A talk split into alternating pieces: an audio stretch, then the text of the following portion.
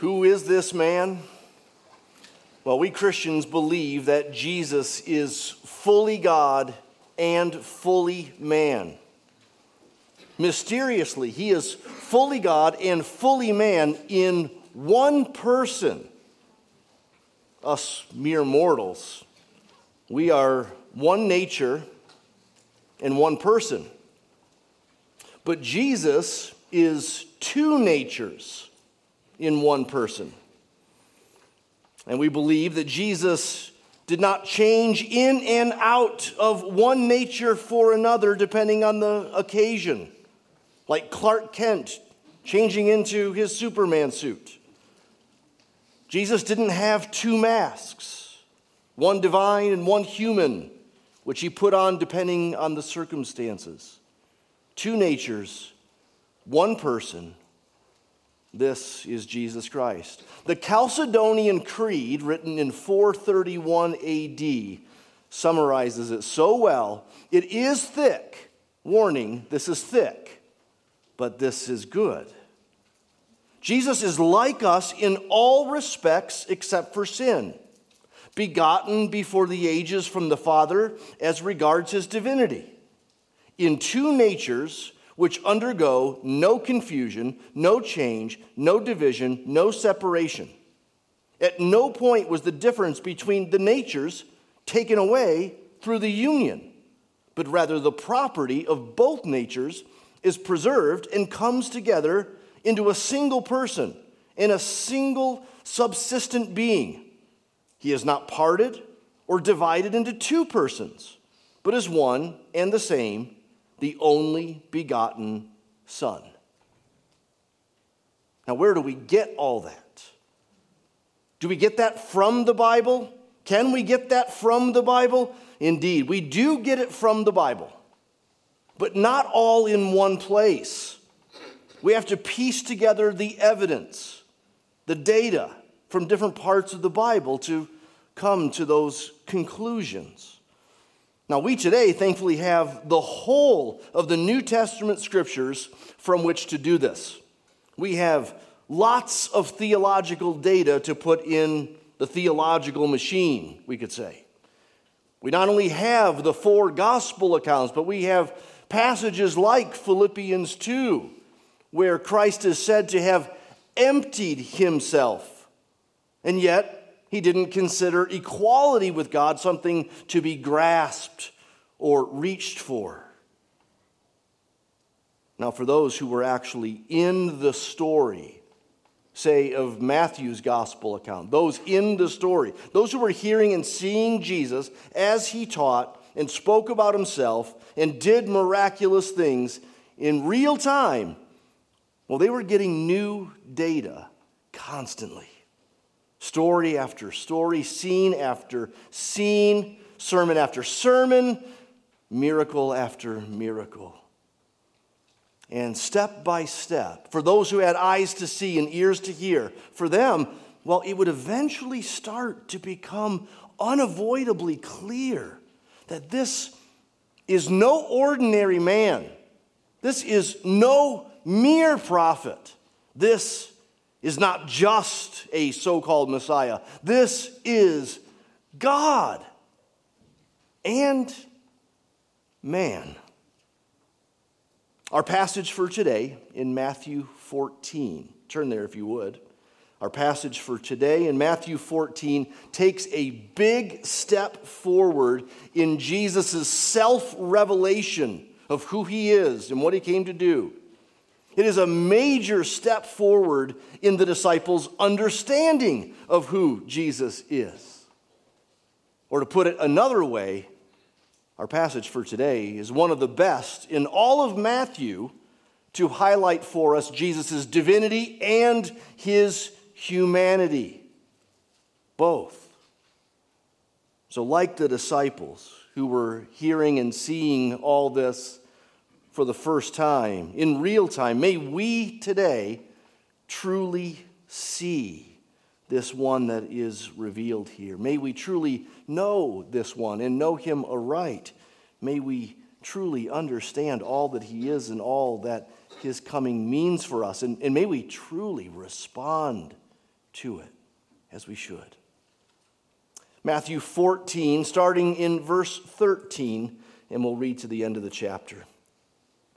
Now, when Jesus heard this, he withdrew from there in a boat to a desolate place by himself. But when the crowds heard it, they followed him on foot from the towns.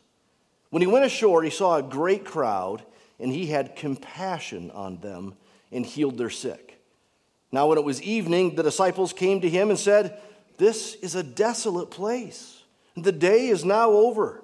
Send the crowds away to go into the villages and buy food for themselves. But Jesus said, They need not go away. You give them something to eat. They said to him, We have only five loaves here and two fish. He said, Bring them here to me. Then he ordered the crowds to sit down on the grass. And taking the five loaves and the two fish, he looked up to heaven and said a blessing. Then he broke the loaves and gave them to the disciples, and the disciples gave them to the crowds. And they all ate and were satisfied. And they took up 12 baskets full of the broken pieces left over. And those who ate were about 5,000 men, besides women and children. Immediately he made the disciples get into the boat and go before him to the other side while he dismissed the crowds. And after he had dismissed the crowds, he went up on the mountain by himself to pray. When evening came, he was there alone. But the boat by this time was long away from the land, beaten by the waves, for the wind was against them. And in the fourth watch of the night, he came to them walking on the sea. But when the disciples saw him walking on the sea, they were terrified and said, It is a ghost! And they cried out in fear. But immediately Jesus spoke to them, saying, Take heart, it is I, do not be afraid. And Peter answered him, Lord, if it is you, command me to come to you on the water. He said, Come. So Peter got out of the boat and walked on the water and came to Jesus. But when he saw the wind, he was afraid, and beginning to sink, he cried out, Lord, save me! Jesus immediately reached out his hand and took hold of him, saying to him, Oh, you of little faith, why did you doubt? And when they got into the boat, the wind ceased. And those in the boat worshiped him, saying, Truly, you are the Son of God. And when they had crossed over, they came to the land of Gennesaret. And when the men of that place recognized him, they sent around to all the region and brought to him all who were sick, and implored him that they might only touch the fringe of his garment.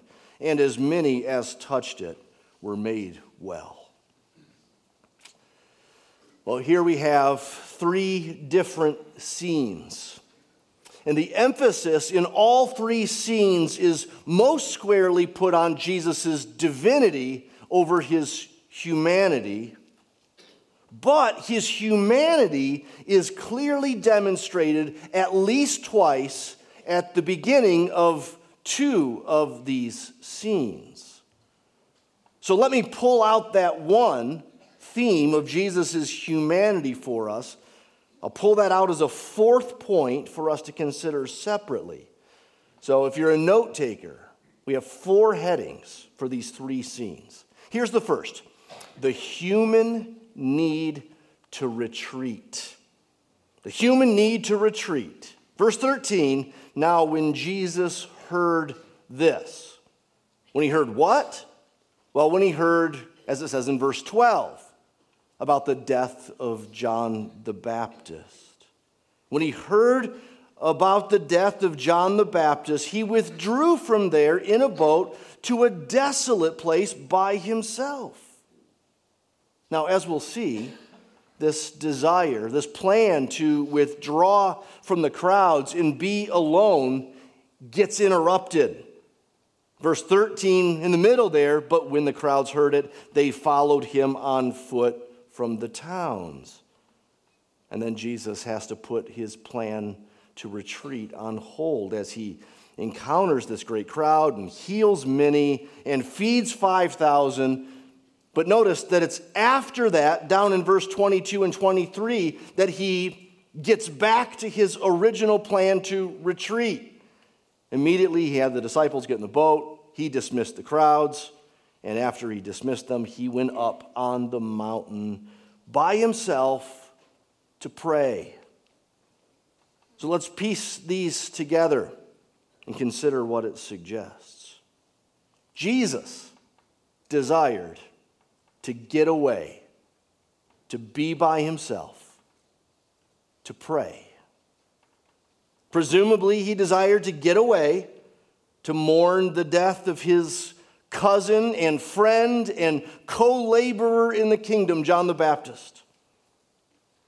Perhaps it was also to contemplate the significance of John the Baptist's death in light of his own coming death. I mean, if they're willing to kill the preacher of righteousness, John the Baptist, then it won't be long before they do the same to Jesus. He got away to pray. To pray to his Father as he did so many other times in the gospel accounts. The gospels often mention it just in passing, like here, that Jesus went away to pray. But then we also have records of his prayers, like the high priestly prayer in John 17, or what he prayed that night in the Garden of Gethsemane. Now, just think theologically with me. If Jesus prayed to the Father, he is not the Father, right? It just makes sense, doesn't it? Jesus cannot be the Father in different form. That's modalism, right? That's an ancient heresy. So Jesus is not the same as his heavenly Father. We see this in his baptism, where a voice from heaven spoke about his beloved Son. And we see it here, or wherever Jesus prays to his Father. Jesus prayed. And elsewhere we find that he was grieved and was tired and was weary or was hungry or thirsty. Jesus needed to get away. He needed time alone. He needed to refresh, to recharge, to think, to contemplate, and to pray. Do you know that? Christian, have you forgotten that? Have you forgotten that the second person of the triune God so became as one of us that he took on true flesh with real limitations. Hebrews 2 says that he had to become like one of his brothers that he might be a substitute for us, a payment for us. He had to be one of us to take the punishment that we deserve. He became like us in every way, Hebrews 2 says, except for sin. And Hebrews 4 tells us that we now have a high priest who can fully sympathize with our weaknesses because he's experienced those weaknesses, even temptation, himself. Now, going back to his humanity, the humanity that was on display in gospel accounts like Matthew 14, let's just consider this. Let's apply it like this. If, if Jesus, in his humanity, needed rest and retreat and refreshment and prayer, then what human is there who is somehow above such things? None of us are. None of us. None of us are. There is a human need to retreat, to refresh, to recharge, to reset, and to pray. And Jesus shares in that with us. And he models it for us here. And if you think, so far so good in this sermon, I'm pretty good in the balance of my life. I know how to rest. Work hard, play hard. That's my motto. I always get eight hours. then maybe you could ask yourself this convicting question. When you feel like you need to recharge, retreat, reboot, how well do you do it without your phone? And how much is prayer a part of it? That's a question I asked myself this week. Jesus had a human need to retreat because he was human. Now, secondly, we see that he also had divine power to provide. Divine power to provide. Now, let's go back to verse 13, where Jesus' original plan to retreat was interrupted by this persistent crowd. Remember, Jesus got in a boat with his disciples to try to retreat from the crowd, but they followed him along the coast on foot for who knows how far. Verse 14 When Jesus came ashore, he saw this great crowd. Remember, he wanted to retreat. That's why he got in the boat. And when he came ashore, he saw this great crowd, and what's next? What would you say? How would you feel when your legitimate plans of rest and refreshment were interrupted once again? Well, Jesus had compassion on them. Do you see that? Verse 14. He had compassion on them. And so he got out of the boat and he healed their sick. In the other gospel accounts, he also was teaching them at this time. And so healing and teaching, the time is passing, and then we come to sunset. And remember, Jesus was heading out to a desolate place. That's probably where he landed ashore a desolate place. We're not sure where, we're not sure how far it was from where he set out, but it had to be a ways.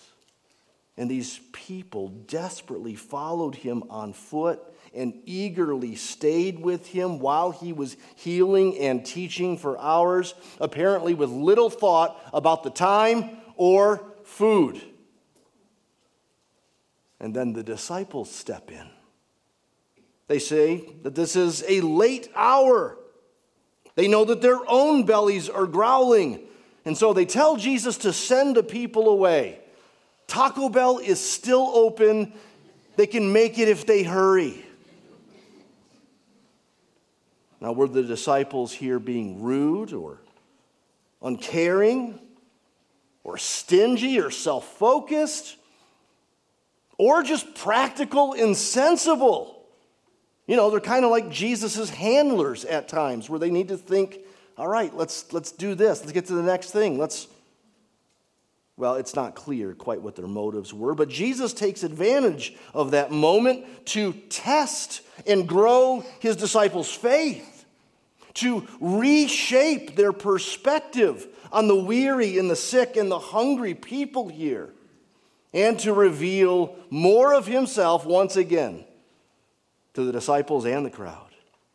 And so Jesus tells the disciples, You give them something to eat, verse 16. And he knows the absurdity of the physics involved here. He knows there isn't enough food on hand to feed this large of a crowd, but he's testing the disciples. He's taking them back to his classroom of faith once again. And so they say, We only have five loaves of bread and two fish. And Jesus says, That'll do. Bring them here. Verse 19, he orders the crowd to sit down on the grass, as in, pull up a chair, we would say, get ready for a meal. He says a blessing and breaks the loaves he gives pieces to all the disciples for them to distribute to all the people. And then miraculously, inexplicably, the food just keeps multiplying as his disciples just keep distributing and keep distributing. Among a crowd so large, it says 5,000 men besides women and children. So, what is this? 10,000? 15,000? 20,000 people? And in the end, from five loaves and two fish, it says everyone ate and was satisfied. They ate to the full, and there were even 12 large baskets of leftovers. Now, some have wondered if there is special significance to the numbers involved in this story. Some have thought that maybe the five loaves, you know, five, well, where's five in the Bible? Well, there's the five books of Moses, and sometimes God's word is likened to bread. Eh, I don't know. But the 12 baskets, I think that probably is significant. I mean, at the very least, these 12 baskets connect very well to the 12 disciples who are doing the distribution. It's like there's a large basket at the end for each one of him, each one of them to hold in his hands, look down upon, and see the math doesn't work here. This is something.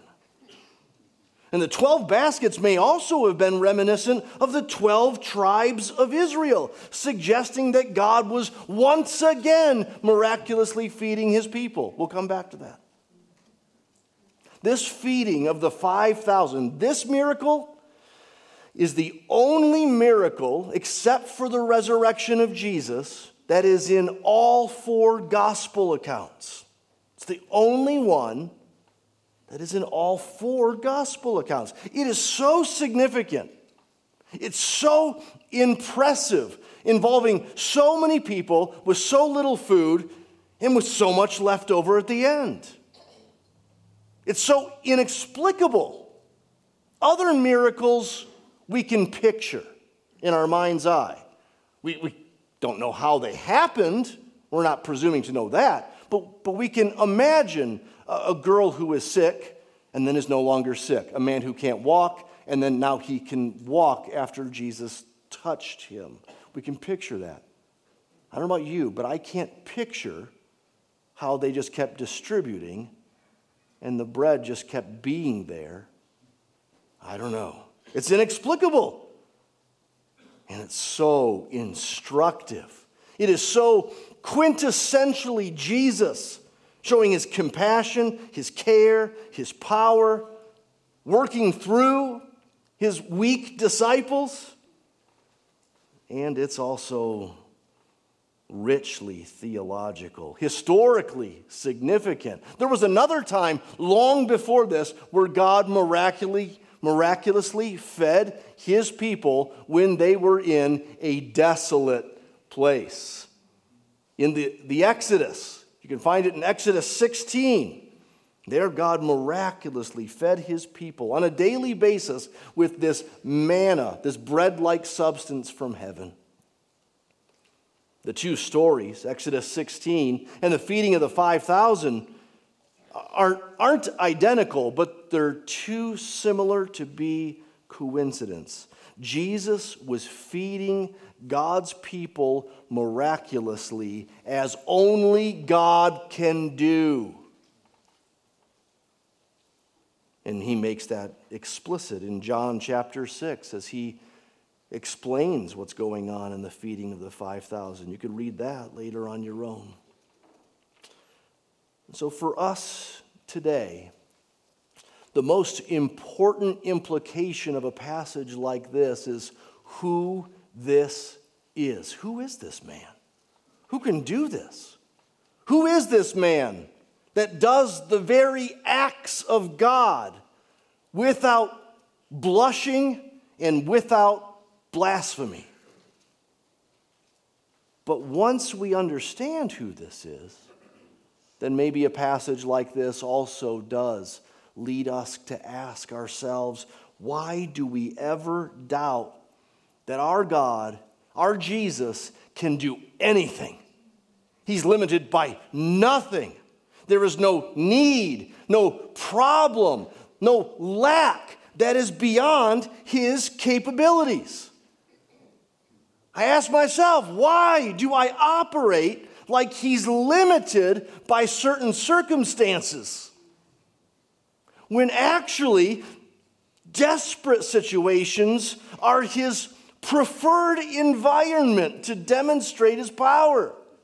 He loves to show his strength in weakness and with little. Don't doubt him.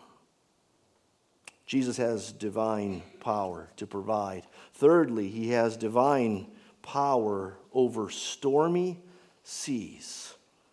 Stormy seas. Notice how Jesus is ramping up his intentionality intentionality to grow his disciples' faith and further reveal who he is. Of course, Jesus is always intentional about everything he does, but you can see the intentionality here in a new way when in verse 22 he made his disciples get in a boat and sail to the other side of the sea. He says that they will go before him and that he'll meet them on the other side later. How will he meet them on the other side? That's not said. I'm sure they wondered. I'm sure they were confused. Nevertheless, they do what their master tells them to do. Remember, this is when Jesus finally gets some time alone to pray in verse 23. But fast forward several hours, and the disciples have been out at sea in their boat, battling the winds and waves of a fierce storm, and they were a long way from the land, a long way from either shore. What's described here with just an economy of words, you can imagine it took place over several long, grueling hours in the dark long into the night, into the morning. And then, sometime in the fourth watch of the night, this is the block of time 3 a.m. to 6 a.m., middle of the night, pitch black, out at sea, in the storm.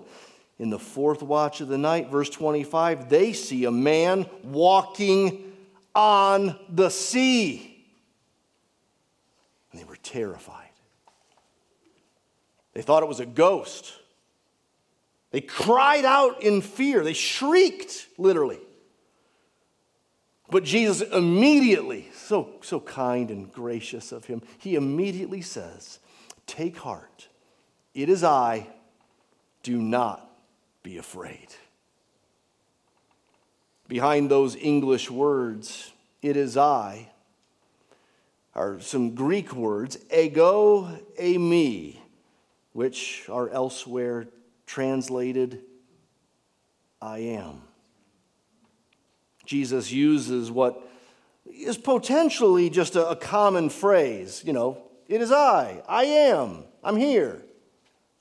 It was used that way, but he uses it quite deliberately, oftentimes to identify himself with God's personal name. This goes back to Exodus 3, where Moses said to God, What name should I say to Pharaoh if he asks, What is the name of the God who sends you. Who do you speak for? What is his name? And God says, Tell Pharaoh, I am who I am. I am. Yahweh. After Exodus 3, Yahweh, I am, represented in our English Bibles with uh, small caps, L O R D, Lord. That becomes God's personal name. It is so divine and so holy that pious Jews would not write it out, but only abbreviate it. And then you come to Jesus in the New Testament, and without blushing and without blasphemy, he takes up this divine name and applies it to himself. He says, I am the Good Shepherd. I am the way, the truth, and the life. I am the bread of life. And so in Matthew 14, here, Jesus walks upon a raging sea and speaks of word of comfort to his disciples by once again identifying himself with the divine name, I am, is here. But it's not just those words that signal divinity. It's also the miraculous act, him walking on the water. In ancient Jewish thought, the seas, water, represented chaos and death and destruction. So many Old Testament texts speak of God's power over the sea. Like Job 9, verse 8 God tramples the waves of the sea. And so many Old Testament texts also speak of the trouble of God's people, metaphorically, in terms of storms and sea and water and waves. And they also speak of God rescuing his people out of the deeps, out of the storm. Like Isaiah 43, which Reed read for us earlier, or, or like the great Exodus story where God parted the Red Sea. So we're not done with our story of Jesus out at the sea with his disciples, but let's just tuck away that this is a rich historical, theological tradition and imagery that Jesus is not just performing an impressive trick when he walks on the waters, he's once again doing God stuff and saying God things about himself. But there's a second half to this scene enter Peter. Oh, bold Peter. Verse 28 Lord, if it is you, command me to come to you on the water. Now, many have assumed that this is impetuous of Peter, presumptuous of Peter. But notice that Jesus responds to it with the word come. Not a rebuke, but invitation. Apparently, Peter's request represents something of a growing faith. Apparently, his thinking is along these lines that if it is Jesus out there in the sea, then being with him out in the stormy sea is actually safer and better than being in the boat. Not to mention that if it's Jesus walking on water, then Peter can too. And he does. Peter got out of the boat and walked on the water to Jesus. Astounding. And it's just, it's just worth stopping there and just taking that in. But we do have to press on, and we do find out that Peter, before long, saw the wind, became afraid, began to sink and he cried out, verse 30, Lord, save me. Verse 31, Jesus immediately reached out his hand, took hold of him, and said, Oh, you of little faith, why did you doubt? So here is a rebuke, a rebuke of sorts. Peter needed not focus on the winds and the waves or become afraid if he's with Jesus. That's all that matters, whatever else is going around. Are we with Jesus? He need not focus on the winds and the wave or become afraid, but he does. He gives eye to the storm, he becomes afraid, and yet, when he does, he then does what's best next. What's best next when we're afraid and in trouble? Peter cries out, Lord, save me. And Jesus does save him. Immediately, he took hold of him, he pulled him out of the sea, he brought Peter safely to the boat. And as they entered the boat, at that moment, the wind ceased. Without a word this time. Now, our temptation in a story like this is to ask, how we should or should not be like Peter in this situation or in the storm tossed situations of our own lives. How should we or should we not be like Peter? That might be a useful exercise a little further down the road. But first and foremost, this is not a story about Peter. It's a story about Jesus. It's all about Jesus. And if we want to know what this story is first and foremost about, we can just go back to a similar story back in Matthew chapter 8, where the disciples were in the boat in another storm. And there, Jesus was not outside the boat, but he was in the boat and yet sleeping. They fear that they're going to perish. And so they wake up Jesus. And Jesus then rebukes the wind and the waves, and it was still. How did the disciples respond back then? Well, it says they marveled and they asked, Who is this? What sort of man is this that even the winds and the sea obey him? That's the question. That's where our attention should be, both in Matthew 8 and in Matthew 14. In Matthew 8, they didn't know who is this man. There's no answer yet. They just marvel.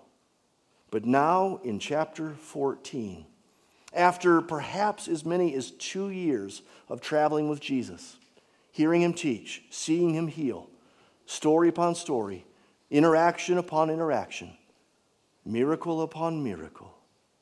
Now in chapter 14, they see Jesus walk upon the stormy sea and still it, and they worshiped. And they said, Truly, this is the Son of God. The Son of God. The Son of God, that phrase can refer to something less than God elsewhere in the Bible. Adam is called a son of God. Israel as a nation is God's son. King David was uniquely a son of God. But as it's used of Jesus in the gospel accounts, him as the Son of God, it's certainly not something less than God. It's a term of divinity, actually. It means that Jesus is the divine Son.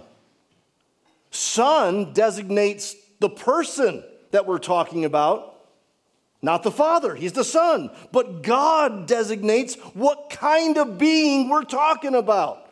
Not something less than God, but God. And since He is God, the only Son of God, the, the God man who has power over winds and waves, but also knows our weaknesses and cares for us, we can know that He plants His footsteps on the sea and He rides upon the storm, and nothing is too big for Him. He stills the storm, the literal storm in the Sea of Galilee, and sometimes, yes, even the storms of our lives. He can. He can still the storms of your life. No storm is too big, no waves are too threatening. I don't know if He will still the storms of your life anytime soon, but I know He can. And I know eventually He will. So remember, I said earlier that we can be tempted to too quickly ask, how should we be like or not be like Peter? We have to first ask, who is this man that stills the stormy sea? And we have to rightly answer, yes, he is the Son of God. He is God in the flesh. And we must worship him. But having done that, we can now also glance over at Peter and learn a thing or two we can, like Peter, head out to him, even at great risk, even when it looks threatening. And we must keep our eyes on him. We must not fear. We must not focus on the, the wind and the waves. But guess what? Like Peter, we too will falter. We too will fail. The question is when that happens, what will we do next? Like Peter, we must cry out, Lord, save me. Even with little faith, even with some doubt, if we cry out to Him, He will reach out His hand and He will take hold of us. When I fear my faith will fail, Christ will hold me fast. When the tempter would prevail, he will hold me fast. I could never keep my hold through life's fearful path. My love is often cold. He must hold me fast. And we know that He will. Not just because of Matthew 14, but because of the end of Matthew the cross and the resurrection. He has proven there supremely. He has held us fast. He will hold us fast all the way to the end. Now, our passage ends with one quick scene in the town of Gennesaret in verse 34 and following, and this will be very quickly. Fourthly, there is divine power to heal with this Jesus. Though Jesus had never been in Gennesaret before, there were people there who had heard about him. Some of the residents had apparently seen and heard him teach elsewhere. And now he's there, and the whole town begins bringing out their infirmed friends and family to Jesus for healing.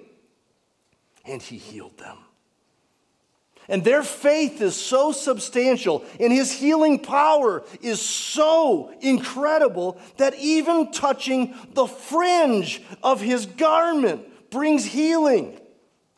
This man is literally oozing healing power, it's, it's dripping off him through his clothes. What sort of man is this? That's one question to ask. What sort of man is this? And another is, will he heal me? Can I get in on this? Well, we have to remember that the healings that Jesus performed in these stories, they were signs, meaning they signified something. They weren't performed just to impress people or to rid the world of sickness. He didn't heal everyone but they signified who he is, what kind of power he has. And they also signified what he ultimately came to do, meaning Jesus came ultimately to overthrow the curse. He came to defeat sin and all the effects of sin in this world. He doesn't yet do it, but that's what's to come. That at the end of time will be reality a new heaven, a new earth, no more death, no more sickness, no more need, no more hunger. So the healings and other miracles in the gospel accounts are foretastes of what's to come. They're, they're little windows into a new heaven and a new earth that is going to be revealed. As for now, we can certainly pray for Jesus to heal us of this sickness, to take away this problem or that. And He may, even now, choose to occasionally give us some of those little pockets, those little windows, those little foretastes of what's to come as He answers prayer and heals us. But even if not, we know what is to come because we know who it is that spoke it and tells it and shows it. We know it's for sure, not because he may or may not heal you. You can know for sure that he will heal us, all of us who are in him, he will heal us in the end because he healed some back then. And maybe still heal some today. I don't doubt it. You can be encouraged that Jesus will make all things right when He simply makes it a little right for some people here and there. They're just little windows of what's to come, little foretastes. And we know not only that that is sure and that is coming, but that He will hold us fast until the end. He will hold us firm. He will hold us completely and closely. Let's pray. Oh Lord Jesus, we thank you for your saving power, your compassion and care, your work, your saving work for us. Uh, we pray you'd give us faith to see and believe and trust you, to walk out to you. And Lord, help us to keep our eyes on you. And when we fail, as we will, we pray once again, Lord, as always, that you would hold us firm to the end. We pray this in your strong and saving name. Amen.